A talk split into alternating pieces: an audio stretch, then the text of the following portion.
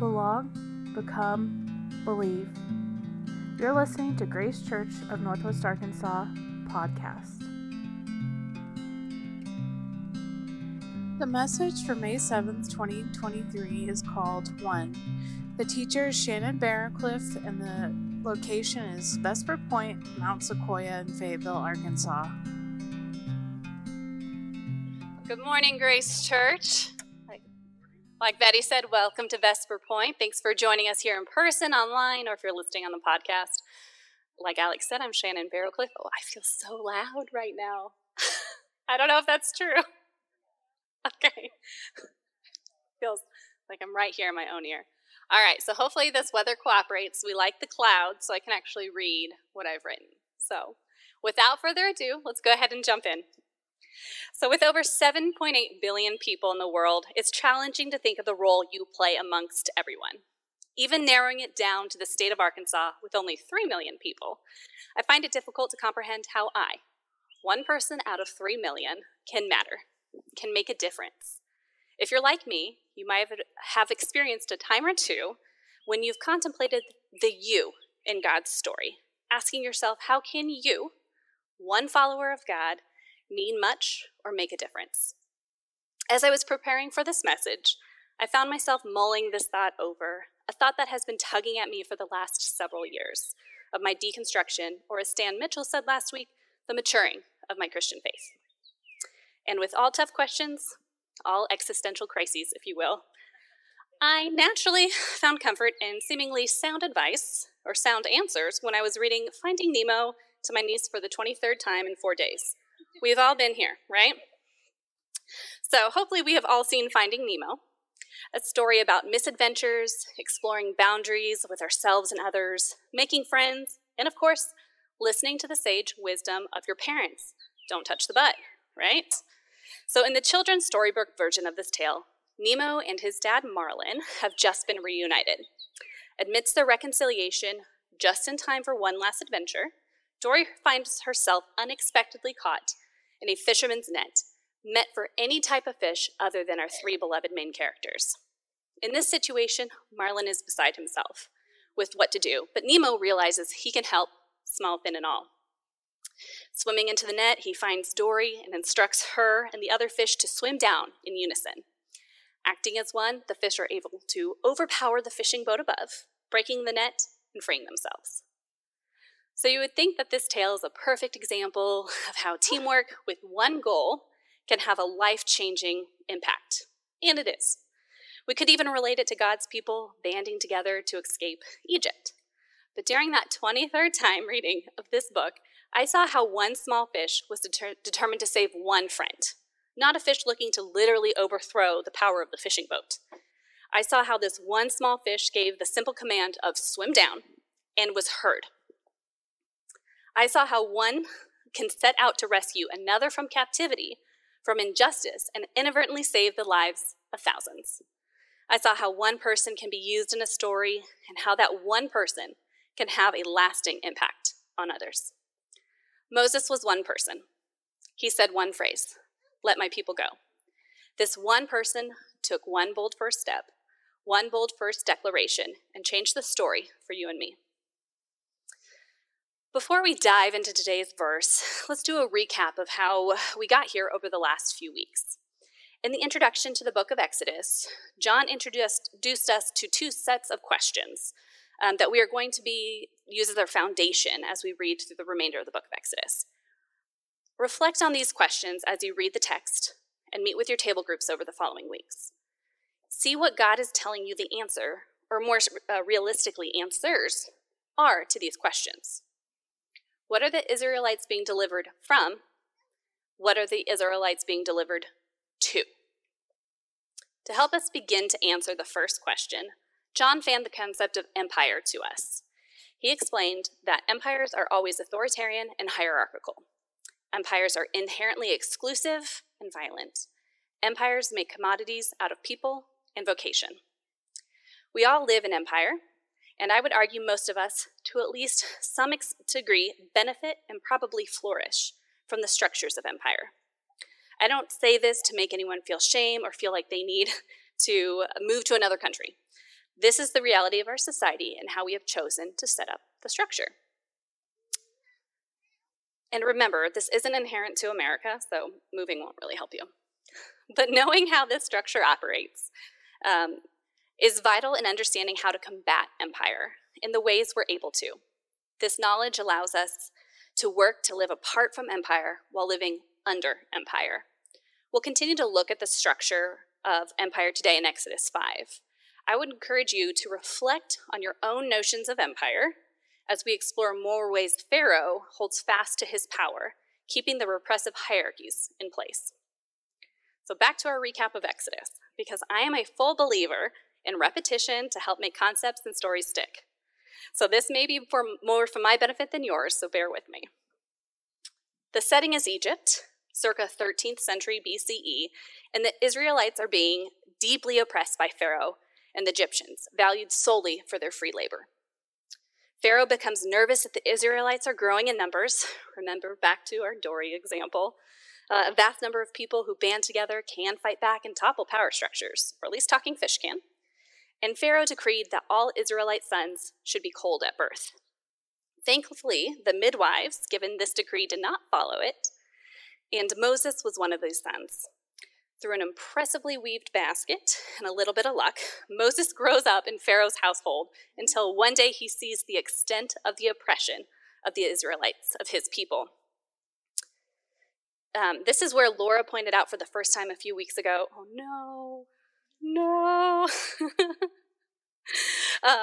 that the Israelites used their voice and the importance of that moment of using their voice. She reminded us all to use our voice, to use our lament, even if we're not calling out to God specifically. There's real big power in our voice.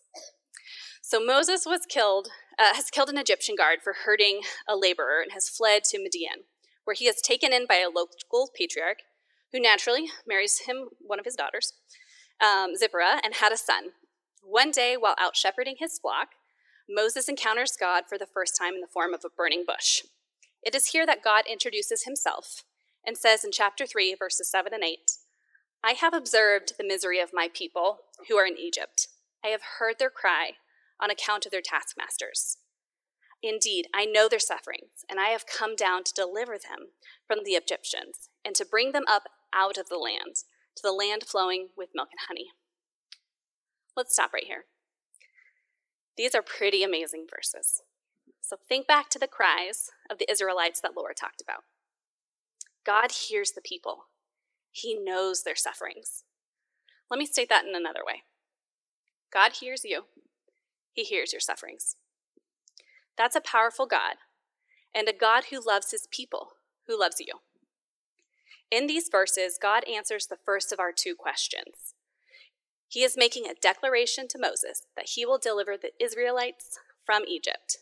And of course, God breaks the news to Moses that it's him that will deliver this news to Pharaoh. So if you're Moses in this situation, how would you react? Shocked? Angry? Maybe some of you excited, perhaps? How about woefully inadequate? That's the emotion that immediately stirred for me. Moses' response to God feels like a great question. He asks simply, "Who am I? Who is he to be God's mouthpiece, to deliver God's people?" I love this response because it feels so relatable, both to everyday challenges like being asked to head up a new project you're uncomfortable with, or being asked for your family's medical history at the doctor's office. We've all been there. But it also shows the challenges that God brings us in his story. So mental show of hands. Who has felt inadequate before? Who has felt inadequate in God's story before? Presumably, I'm not the only one. So God's response to Moses' question isn't one of comfort and accolades. He doesn't extol Moses for his qualifications or even his potential. He uses him just as he is. God's justification for using Moses is because of him, because of God, not because of man.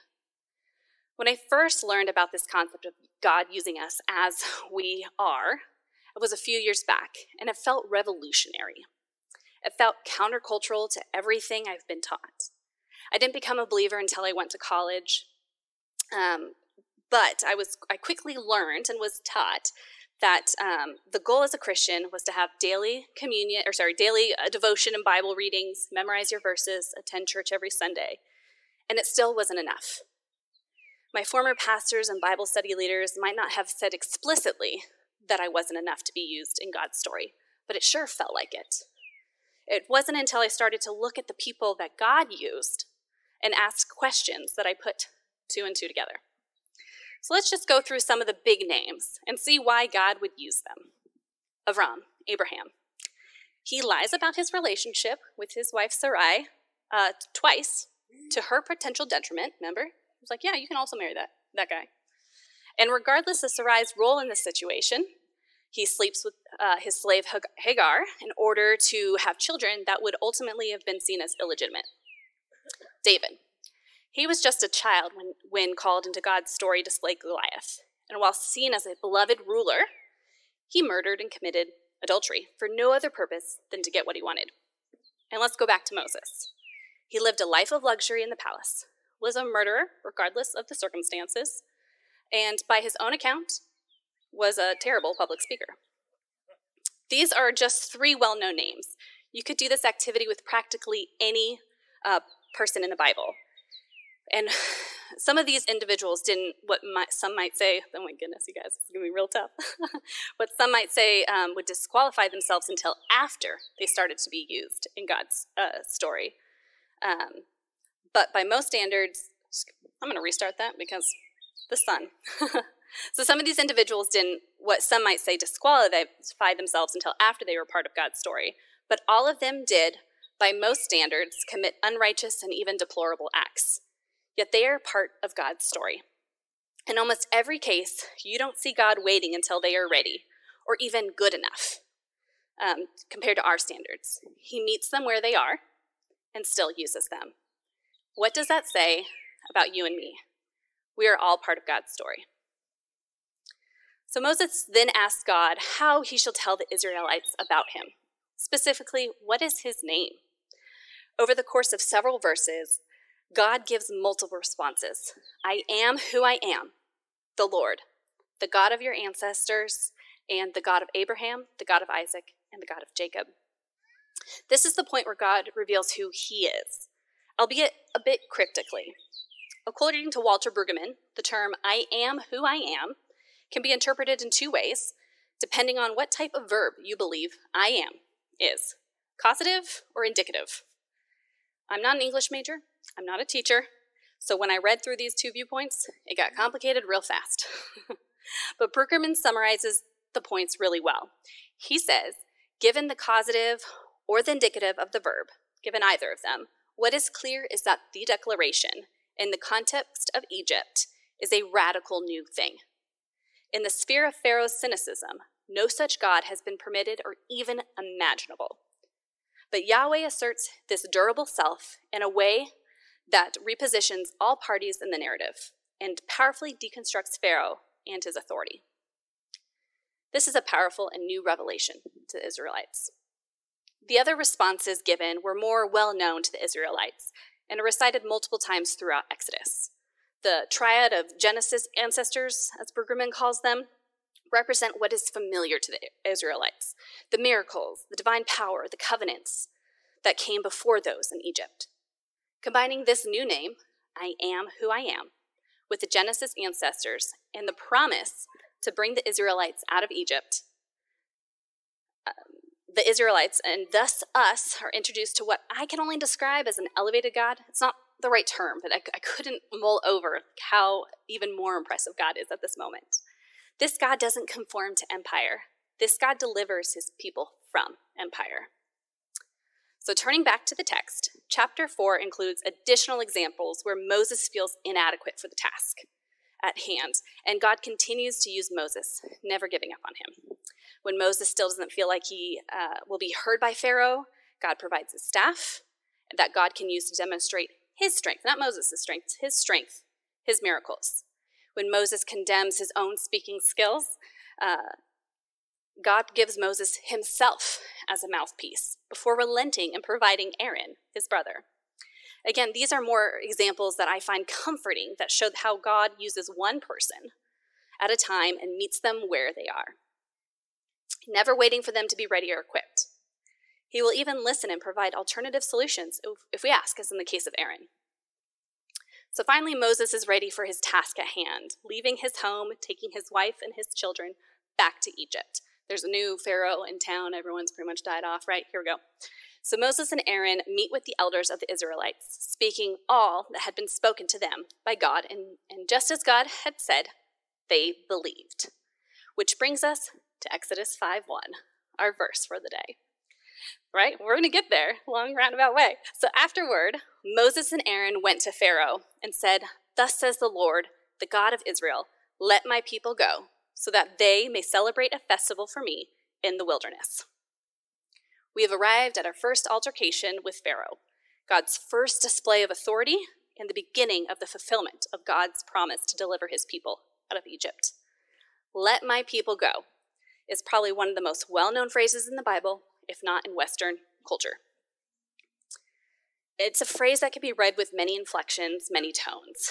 When read with the full request, "Let my people go so that they may celebrate a festival for me in the wilderness," it can seem almost passive, a gentle request of Pharaoh, but it's anything but passive.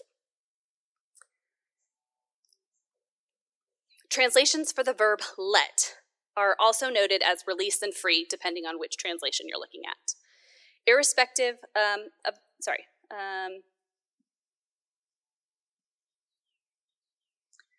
So translations for the verb can also be known as release or free. Irrespective of the verb, it's the type of verb that's important here. "Let" is an imperative verb, which creates a command to the person being addressed, an expression that requires Pharaoh to listen and obey. So it's really important, right? A command for Pharaoh to listen and obey. On the surface level, even knowing that this is an imperative, the word "let" still doesn't feel impactful or extremely threatening to Pharaoh, at least when we read it currently. Besides not wanting to take orders, why would this feel very threatening to Pharaoh? Especially when the request is ostensibly to take 3 days off work and then come back. The request isn't for Israel to leave forever, right? There are several elements here why this is such a powerful request and why Pharaoh would absolutely never agree. First, as I just mentioned, Pharaoh is being commanded. In Egypt, Pharaoh is seen as a god, not Yahweh, but a god regardless. So immediately, this is a threat to Pharaoh's power, even though, and this is the second part, Pharaoh doesn't know God. And when I say no, I'm not meaning that he is aware of God or knows of his existence and just hasn't experienced him personally. I'm talking about the know that the Israelites have experienced. The way that the Israelites understand who I am, is personally.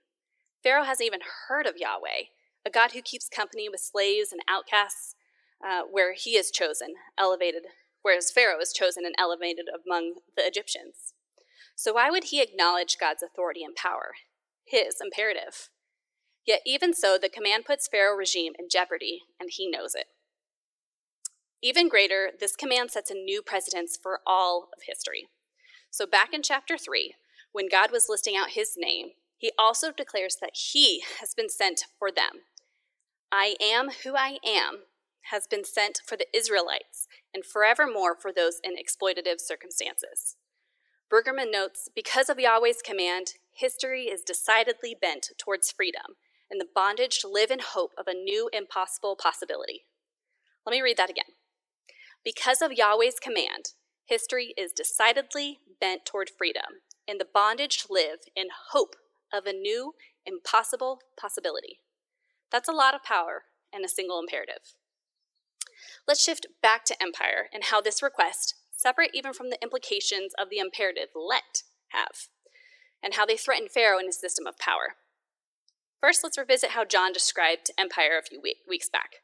Empires are always authoritarian and hierarchical.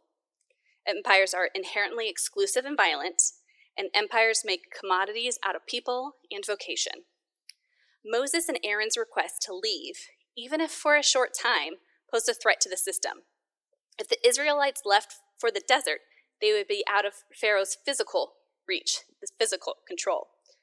The Israelites' request to celebrate a festival for God would mean that no longer would the Israelites' allegiance, no matter how coerced, be to Pharaoh, they would be to Yahweh. Leaving would also mean no free labor, even if it's only for 3 days, so which directly disrupts the system of oppression that Pharaoh's economy is built upon.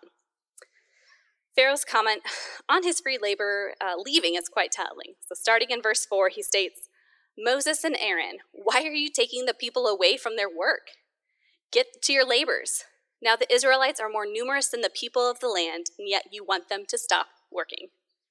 I don't know why I immediately think of Office Space or any other commentary on the American workforce when I hear these verses, but I suspect it has to do with the reality of how corporations, empire itself, view the workforce. Having been part of the labor market for the last 20 years, I've experienced being seen as a number, an expendable thing valued only for labor. So these verses probably hit a little too close to home and make me want to cry just a little bit. So the remaining verses in chapter 5 go on to describe Pharaoh's wrath with Moses and Aaron's request, which of course is denied. Because the inquiry would take away the exploited labor, Pharaoh's response was to make the labor even more difficult for the Israelites by taking away building materials, but they still had to produce the same amount. They also called them lazy and basically gaslit the Israelites.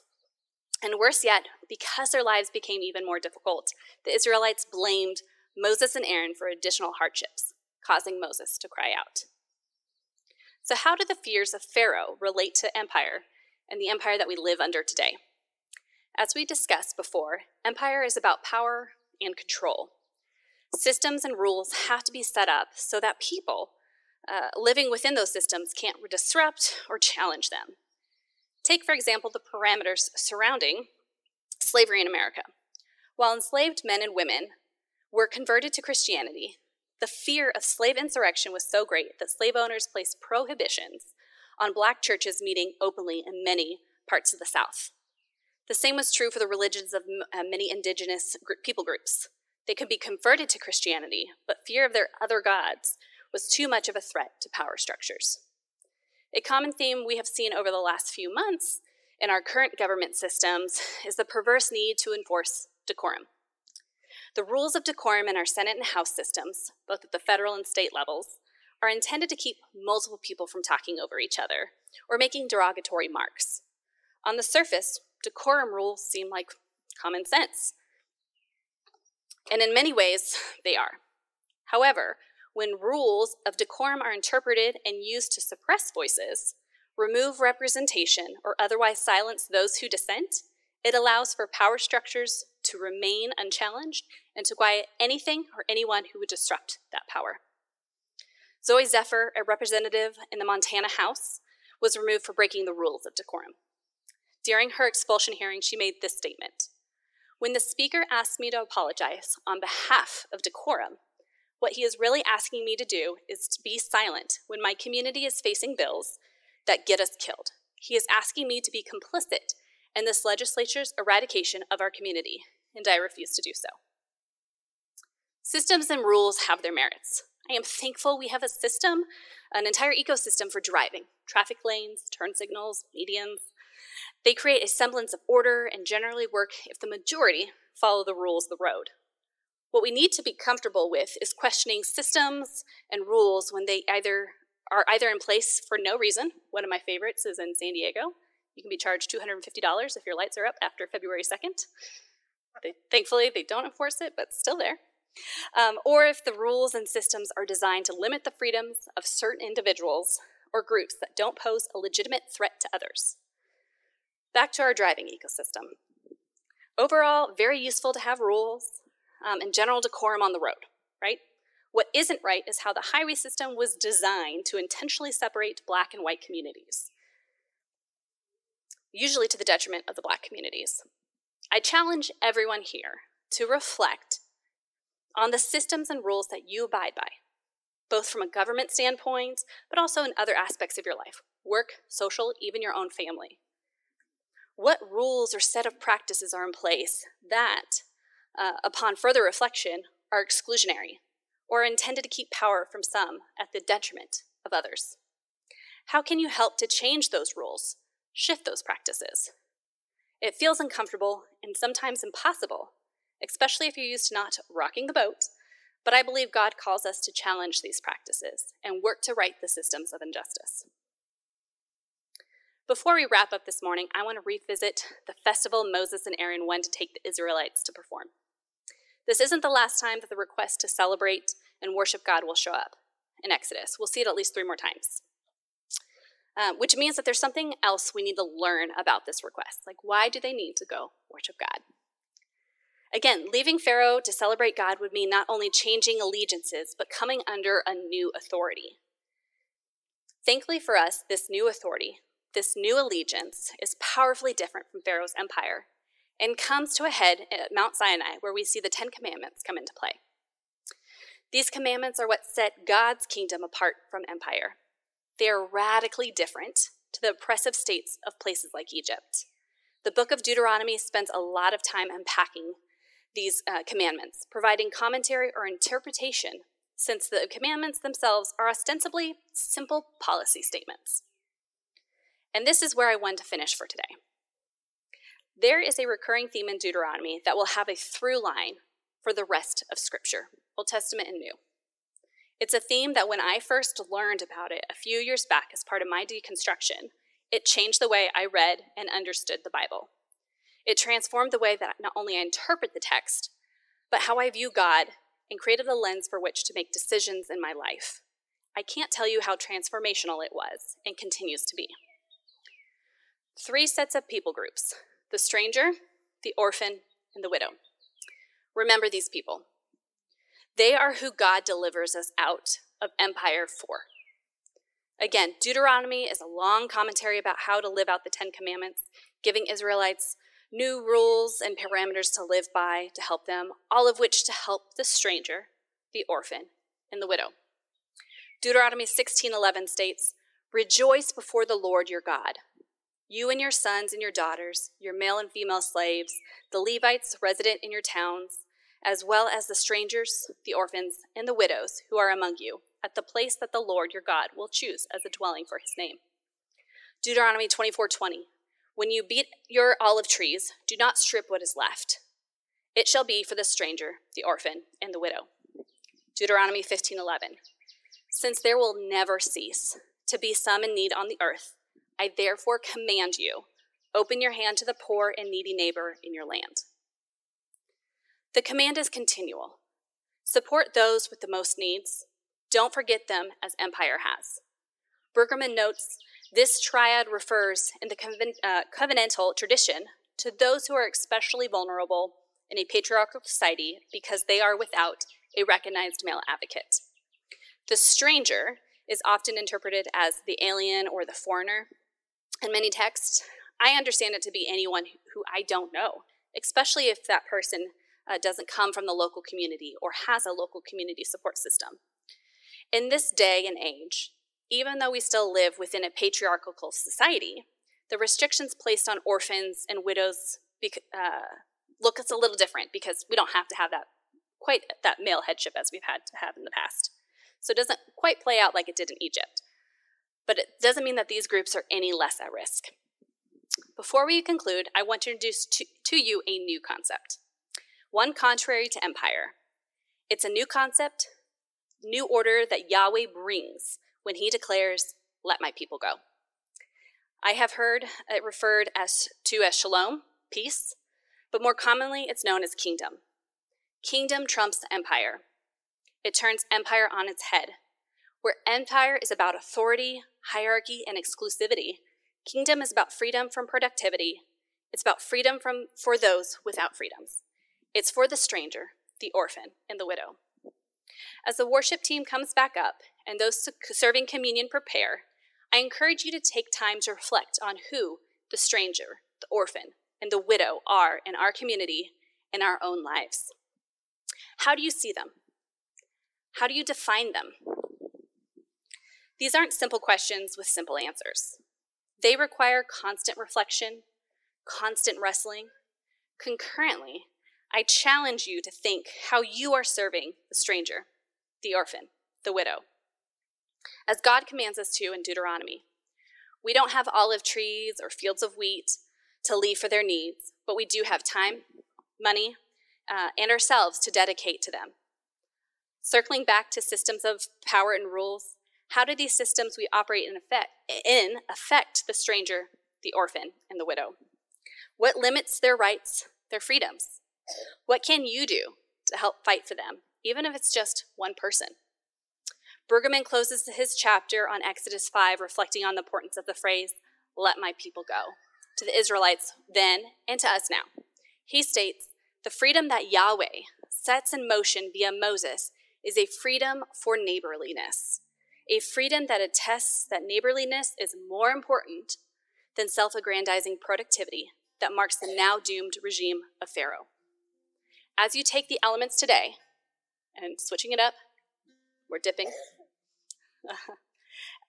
sit with God in the power of his imperative, "Let my people go."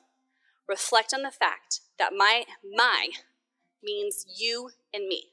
Let my people go. It's inclusive, just as Jesus' death on the cross was for us all. Thank you for listening to Grace Church of Northwest Arkansas podcast. You can find more about us online at gracechurchmwa.org. Grace and peace.